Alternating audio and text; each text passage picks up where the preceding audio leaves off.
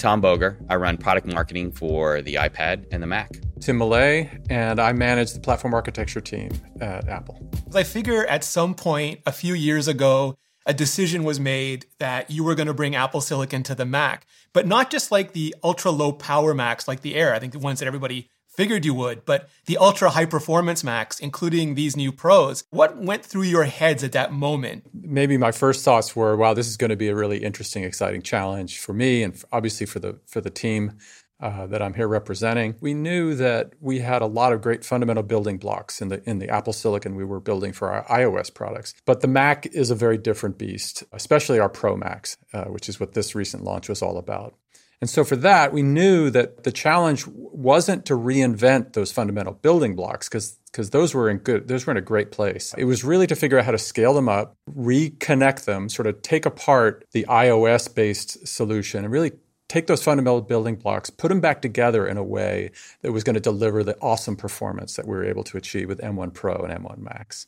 I was just tremendously excited. I knew what Apple Silicon could do. We obviously we're already demonstrating that with our you know most compact and affordable systems and I could not wait to bring the the groundbreaking architecture of Apple Silicon to our higher end pro products because I knew it would be profound. I knew that it would completely change the game for our users and just allow them to do things that they quite honestly couldn't do before and and I just couldn't wait. Tremendously excited. I've been using the new Mac Pro since just after you announced it and it's been personally the biggest breakthrough in traditional portable computing since that famous second generation MacBook Air, but at the opposite end of the spectrum. And I've been doing workloads that used to routinely, consistently just thrash my old i9 MacBook Pro, turn it into this laboring blast furnace with fans as loud as a helicarrier. And the new M1 Max, it just stays utterly, almost eerily silent. And I'm throwing everything I can at it 4K video, a bunch of gnarly Canon codecs, processing audio, thumbnails, running Electron apps. And I did that for 10 hours straight yesterday on battery. And I had 40% left in the tank when I had to quit. And I know, Tom, when you said that Apple Silicon would let you make Macs that you just weren't able to do before, that weren't possible before. I think now that you were underselling how transformative it would be. Yeah, no, it's it's pretty incredible when when you use these systems. And and what I find most interesting is that we've been taught as users for many many years that you know you can't expect to have great performance without the fans going on. You can't expect to have great performance when you're doing pro workloads when you're on battery. Uh, and now in an instant, you can. It's so fun to watch, you know, all the videos that people are posting where they're trying this and trying that and their mind is just blown about what they can do. They they you know jump out of their chair and and literally can't believe what they're seeing. That is so fun for us here at apple. Um, you know that that that kind of reaction and that kind of just experience that we're giving people is why we come to work every day and work as hard as we do. And and we love it and we love the Mac. And so we're experiencing the same thing. We're doing things on our Macs that we can't believe we can do. And and it's just really really exciting time. Intel and AMD have forever been trying to cram these big thirsty server and PC tower parts into laptops trying to scale them down to fit those much more constrained power and thermal envelopes, like trying to push a river through a very high pressure hose. But you all started with the iPad and iPhone, and it seems very deliberately that you've let efficiency drive performance. Can you talk a little bit about your, you know, famous slow, low, wide approach? What it is, maybe first, but also what it means when you now have the envelope the size of a new MacBook Pro to let it run in? This journey started for me back uh, for the original iPhone. So I've been working on every chip that's gone in every iOS product uh, from from the first iPhone. And you're right. At that point, it was about how can we make this device more performant than anybody imagines it possibly could be. It was about delivering a level of performance that was surprising. And because you had a touch based UI in those systems, you had no error bar there, really. If there's a laggy experience with a touch based thing on an iPad or an iPhone, the user notices it and the magic disappears. And so this this is where the foundation of the obsession with delivering performance within the constraints of these ridiculously small devices uh, came from. And over the years, we had a lot of energy. We have uh, we grew our team. We we established uh, some foundational architectural principles, and energy efficiency was was always that that piece. We we don't ever talk about performance without also talking about the energy that goes into that delivering that performance. So when we did get to the point where the fundamental building blocks, our CPUs, our GPUs, our neural engines, were reaching the performance levels, they were competitive. This is when this discussion around the Mac became super interesting. And, you know, as we do with every product, uh, this did not come about because we said, hey, let's let's build a chip idea and go pitch it to the Mac team and see what they think. This was, hey, let's all get together and build an amazing Apple product we built a chip, of course, but we did it within the within the requirements, within the constraints of these amazing new platforms, and they built it together. I kind of like to think that the new uh, MacBook Pros, the 16 and 14 inches, they're kind of gently hugging these chips, like they're embracing them. They're built right in. They were not some part that we built and then had to wonder what the enclosure was going to be like. We built them very in a very targeted way, and like you started to say, efficiency delivers performance. Well, because the fundamental building blocks had that potential performance we're finding ourselves delivering amazing performance inside these new devices. And you know, you don't hear the fans go up because two things. It's a it's a wonderful mechanical product design with amazing, you know, amazing engineers doing that work. Plus, the chip, all CPUs maxed out, reaches a max power of around 30 watts. You saw that in the in the keynote slide.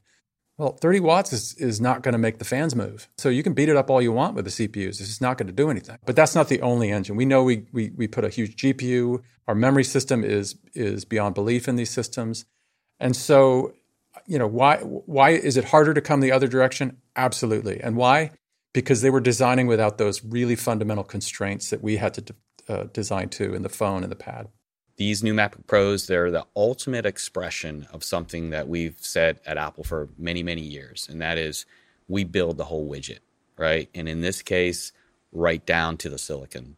And so to be designing something from the ground up where the architecture team is working on silicon specifically for these products and, and, and no others, this is, you know, unheard of in the industry and uh, it's one of the reasons why these are just such game changing products. You have spoken before about your scalable architecture and how you now have an S7 based on an A13 E core in the watch. You have A15 in the iPhone and iPad mini, M1 and now M1 Pro and Max and the Mac. And that's like three generations of IP across four product lines and maybe five distinct SoC scales. But you're scaling this architecture from like four P cores and four or five graphics cores on an iPhone up to eight P cores and a ridiculous 32 graphics cores and 64 gigabytes of RAM on the M1 Max.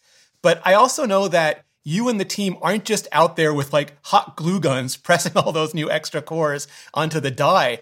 What were the challenges in actually keeping all those cores fed, those pipelines full, but still scaling up Pro Silicon for all the pro workloads that you know Tom knew you had to deliver. It's great that you mentioned the pro workloads because that was sort of our fundamental motivation when we were trying to figure out how to set the targets for this chip. You can imagine that that it's a wide range. We wanted to uh, uh, figure out how, with the tools we had, to max out these these new enclosures. So it started with those pro workloads. We worked closely with the Mac Pro workload team. We worked closely with the product designers to make sure we understood from you know you know from a from a strategy of IO, let's make sure we have the right IO strategy around these chips. That's a big difference on these chips. You know, we don't have the ability to drive three plus one displays in any of the other chips. We had to go figure out that story. The scalability, getting from where we were in M1 even to where we are in M1 Pro and M1 Max was a fundamental re-architecture of what we call the fabric, the interconnect through which all of these different cores connect together. And the big challenge around unified memory at this scale, because nobody's ever built this, there are unified memory examples all over the place. Every iOS system is a unified memory. Nobody has built unified memory at this scale. You talked about that 64 gigabytes. Well, along with that goes a 400 gigabyte per second memory system. And so, why do we need such a crazy memory system on a computer like this? You need it because that's the only thing that's going to keep that GPU fed. High end GPUs that operate in this class, They have memory systems this big. We knew we were going to need something like that if we were going to compete with the discrete GPUs that go in these pro laptops. On the CPU side, the other thing that's critical, CPUs care about latency more than anything else. Uh, so we had to figure out how to deliver that bandwidth to the GPU, low latency to the CPU, but the, what falls out is incredible. And uh, you heard us talk about uh, this in some of our uh, previous briefings. You end up with a high capacity unified memory system because the CPU needs that depth, it needs that 64 gigabytes. Uh, pro users need the extra capacity. But never before has a GPU been able to get that much access to such a high capacity memory system at that high bandwidth that it needs. And never before has a CPU cluster gotten access to such a high bandwidth memory system before. I mean, it, it, it, really is an interesting side effect of this, the way we built the machines. And it was very intentional because, you know, the GPU needs the bandwidth, the, G, the CPU needs the capacity, it also needs low latency. And so the constraints are there. It's all over the place. And putting it all together was a completely, a complete new redesign of the interconnect, the fabric and memory system. Uh, from from the M1, for example, and you know that re-architecture of the chip with the tremendous bandwidth and low latency of the unified memory architecture, it literally allows people to do things they couldn't do before. PC laptops, they top out at 16 gigabytes of, of memory. You heard Jules from Otoy talk about there's never been any hardware that allows a GPU access to 64 gigs. And so when Shruti was talking about that topic, there was a scene behind her on the slide, which is a model that our Pro Workflow team created in Octane that has 137 million triangles. It requires nearly 35 gigabytes of video memory. And on a 16 inch MacBook Pro with M1 Max, you can interact with it fast and fluidly, even in HDR. So it's an HDR asset. And so you can see HDR on that amazing screen. And uh, it is literally a workload and a workflow that was not possible before on a laptop. And oh, by the way, you can do all that in battery which is just incredible. You both mentioned the Pro Workflow team. Um, and for people who aren't familiar with them, you have essentially world famous, award winning 3D artists and filmmakers and audio engineers, just the best of the best people from Pixar, ILM, any place you can think of with high, like super user people there. What does it mean for you and your teams to have sort of the pros of the pros hitting all this stuff, not after you release it, but like during the whole design period? Oh, it's it's fundamental to to how we build things at Apple. As a person who's been building chips for a little more than 30 years now, doing that at Apple provides a level of focus that most folks who do what I do don't have. You know, I like to say that my team never has to guess. We never have to guess what software is going to run. They never have to guess what enclosure that we're going to be building into. We have certainty. It means that we can be really efficient in, in our in our focus. We can target things in particular and know that we don't have to target other things. And when we make a decision, it's made years before it gets into the product's hands, which it, hopefully in the end, and I believe that's true, folks, when they get these products and they open them up, they, they really appreciate the consideration, the choices, the, the intent was there. There's no surprises. No, things work the way they're supposed to work. And we don't leave anything on the table. We try to make sure that when we're building these chips, we're using every transistor with intent, with purpose. We're not wasting transistors guessing whether something's going to be useful or not. And because of the way we work with our partner teams across Apple, we don't have to guess. We know. It's your job every year to deliver the absolute best, formerly iOS, now iOS and Mac OS and app performance on the planet given the limits of time and the thermal envelope of the enclosure. And schedules and industrial design can change a little bit, but physics like silicon is totally unforgiving. So it seems to me we're seeing some of the hard limits to just goosing frequency and ramping up voltage in the industry. But Apple seems to be increasingly focusing beyond just the big compute engines. Like you've basically, this still blows my mind. You've basically taken a 2019 Mac Pro with Afterburner and Pro Display XDR and you've shoved it a fairly mid to high end version of that Mac Pro into the new MacBook Pro. And I know that's the definition of non trivial. Even beyond the big media engines, you're doing just a ton of work on performance and storage controllers, display engines, the fabric you mentioned. So I guess what I'm asking you is when you talk about your transistor budgets these days, cores versus other features, how and, and what do you choose to spend it on? What sort of guides you to let you put all of that into this? I think there's absolutely a lot uh, to be said about things like Afterburner. That's a great example about ProRes. ProRes acceleration. You know, why why bother putting that down? You could run that on the CPU. And again, this goes back to we knew through our pro workload team that this was going to be a super valuable thing to accelerate. And so when we look at something like ProRes, why would we go accelerate it? What are the reasons you'd do that? And it always comes down to two fundamental reasons. One of them is you have a constrained enclosure, and you know that through doing what we call a fixed function approach to something like a video codec like ProRes is going to allow you to do things at a significantly reduced energy. You save a lot by doing that. And so, from an efficiency perspective, it's always a big win. The second thing that falls out, though, is you get a big performance bump. You know, was it necessary to do that? Was it necessary to achieve the performance? And when we do the math on looking at our amazing GPU and our CPU, the answer is probably no. We probably didn't need to uh, do the do the dedicated work.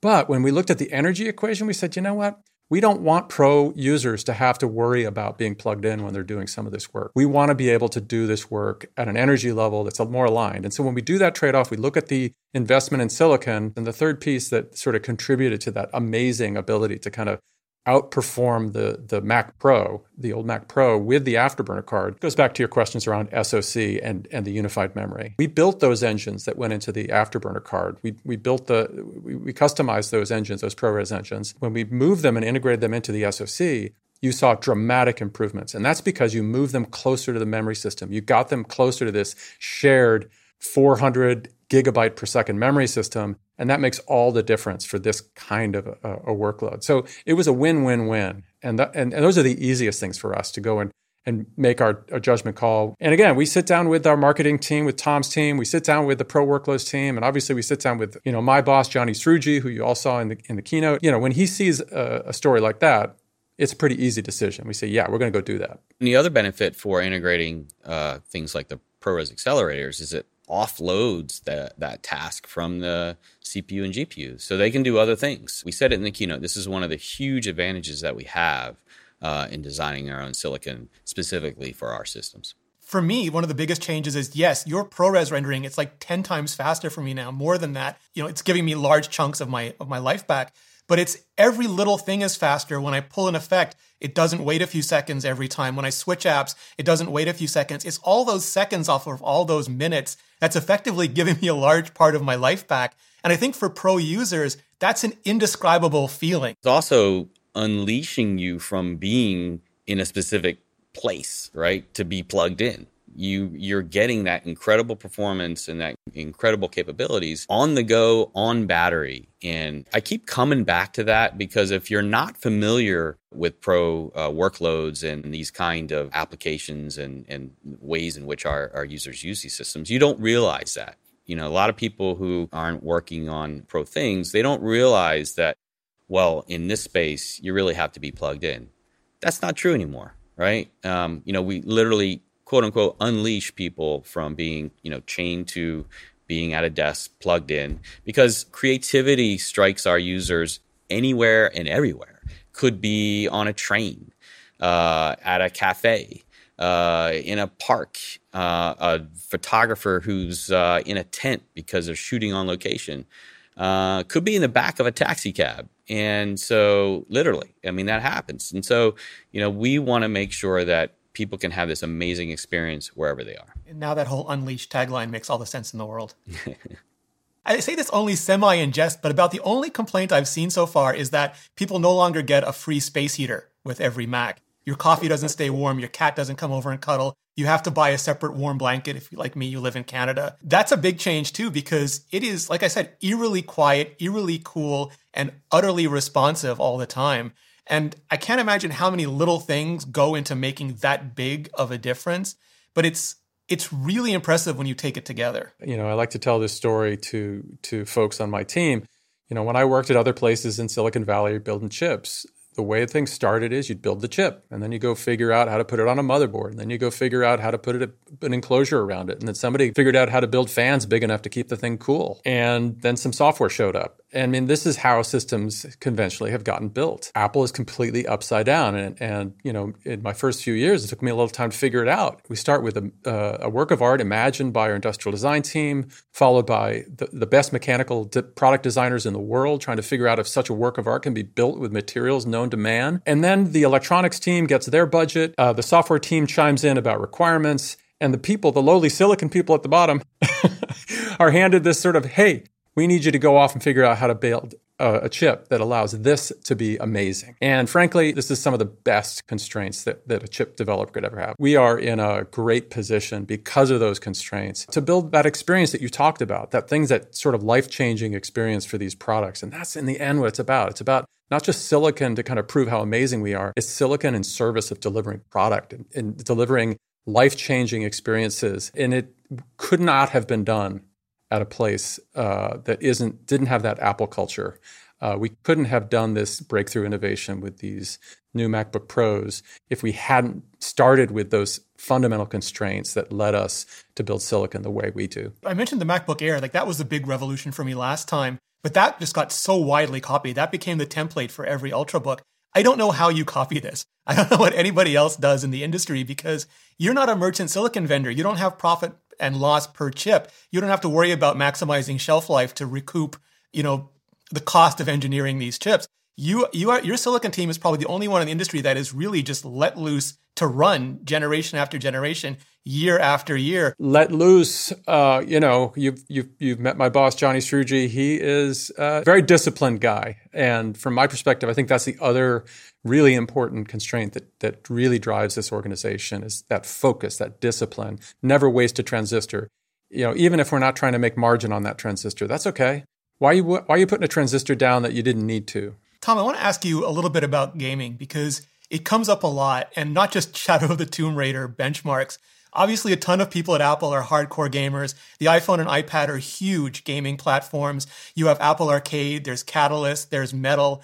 But for people who think that maybe Apple doesn't get gaming or doesn't care about it, what's your current take on gaming on the Mac? Specifically, maybe these new MacBook Pros. We obviously definitely care about gaming, you know, from Apple Arcade and you know all of the great games that are on our various platforms. You know, these systems make great gaming a great gaming platform and we're excited about opportunities for developers to have great games on the Mac and, and bring great, great games to the Mac. Just like they with pro uh, workloads from a gaming standpoint, they're you know systems that you just can't find anywhere else, and they're unlike any other any other notebook. And so we we think that this is going to be a great opportunity for developers to bring games to the Mac. So, like from my point of view, just lobby your favorite studios. Just tell these your studios what these things can do and then demand that they bring all their games to them.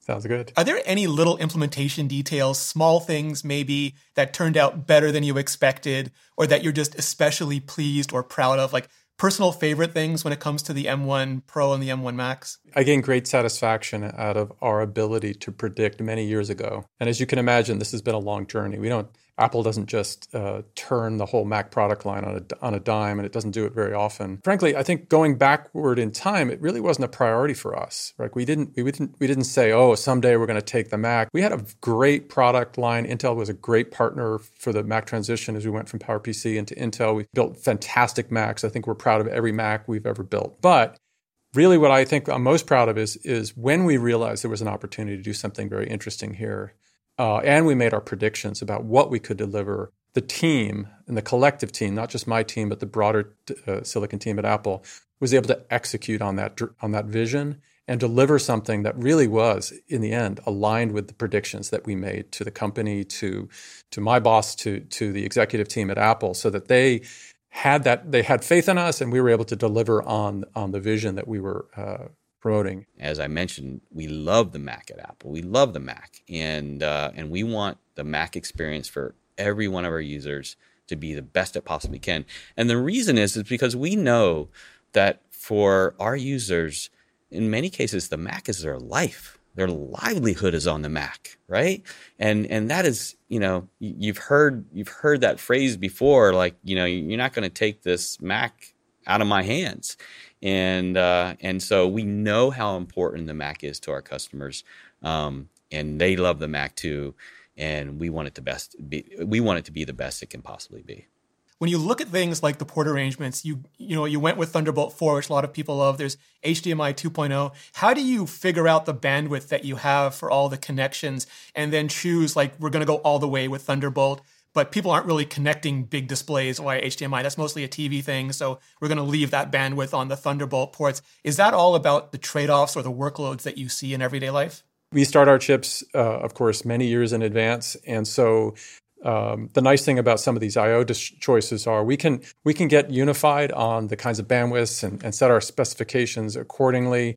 And the system team has a little more time to figure out the exact arrangement. What kind of port arrangements do they want to have? What kind of bandwidths? You know, as long as we are showing up with a chip capable of driving a, a reasonable set, a reasonable arrangement of ports across different systems, I think you know that that's how it translates for us. I think the the important choices that the system team makes about that are comp- are driven by all those great pro uh, inputs we get from the workflow teams, from discussions they have with customers, uh, from Tom and uh, and all the work he does in outreach to try to make sure we're hitting the nail right on the head for the pro customer. We now have these new MacBook Pros with everything from you know six P cores and 14 GPUs on the 14 inch to 32 GPUs in a high power mode on the 16 inch. You know, talk about your love letter. For both of you, what is your go to? I am super excited that we were able to put M1 Max into the 14 inch because I love the portability of the 14 inch. Uh, I, I, love that you can pick it up, carry it around, flip it open, do a bunch of work. And the fact that we were able to put that massive computer in there, that is a point of pride to me. It, it really is the ultimate love letter to the pros that prefer that portability. You know, I couldn't be happier with how the 14 inches turned out. One of the great things about uh, that system is, and, and I'm not sure a lot of people have realized this, but uh, when we introduced these new MacBook Pros, we actually introduced a whole new product category for the Mac, and that's that 14 inch MacBook Pro. If you look back on our history of, of the MacBook Pros that we've been offering, there's been quite a distance between a 13 inch MacBook Pro to you know years ago a 15 inch MacBook Pro, and now more recently a 16 inch MacBook Pro. they they've been very different animals, right? This is the first time ever where we have this amazing 16 inch MacBook Pro with these amazing capabilities. And now we have the 14 inch MacBook Pro, which is really just all of that with a smaller screen. I was really tempted by the 14 inch uh, just because of how mobile it is. And when the world stops ending and I can go back to traveling, I think that, that is so tempting. But at the end of the day, I live in Final Cut Pro and having the ability to have basically a Mac Pro with Pro Display XDR, all that screen real estate, all those pixels in front of me to work with to make it my main editing machine, I just I just couldn't turn it away. And when you combine the battery life that you get with the 16 inch, it it really does feel like a Mac Pro book as much as a MacBook Pro. So I'm all in on the 16 inch right now. Well, we appreciate that too. It's that that dedication, that passion, uh, that we have for the Mac, uh, hopefully, you know, our users are are experiencing these products, and and you know, these are these are awesome awesome systems, and uh, you know, I personally, uh, having been around quite a while uh, working on the Mac, um, have never been more excited about the future of the Mac. And I have to say, your words are gratifying, and I and I love to be able to speak to folks like you who who can tell that story so well. And you know you you are a user you are an experience you experience the goodness of the machine. And when you talk about it uh, i love to bring that back to my team and the, and the teams we work with and say look at the difference you made. Because you're right. There's a lot of our lives that, that are dedicated to doing this engineering. We love it. Uh, it's hard work uh, and it really makes all the difference when we when we get that uh, product out there and the customers start going wow how do you do it? And uh, so thank you for uh, for the kind words. Appreciate it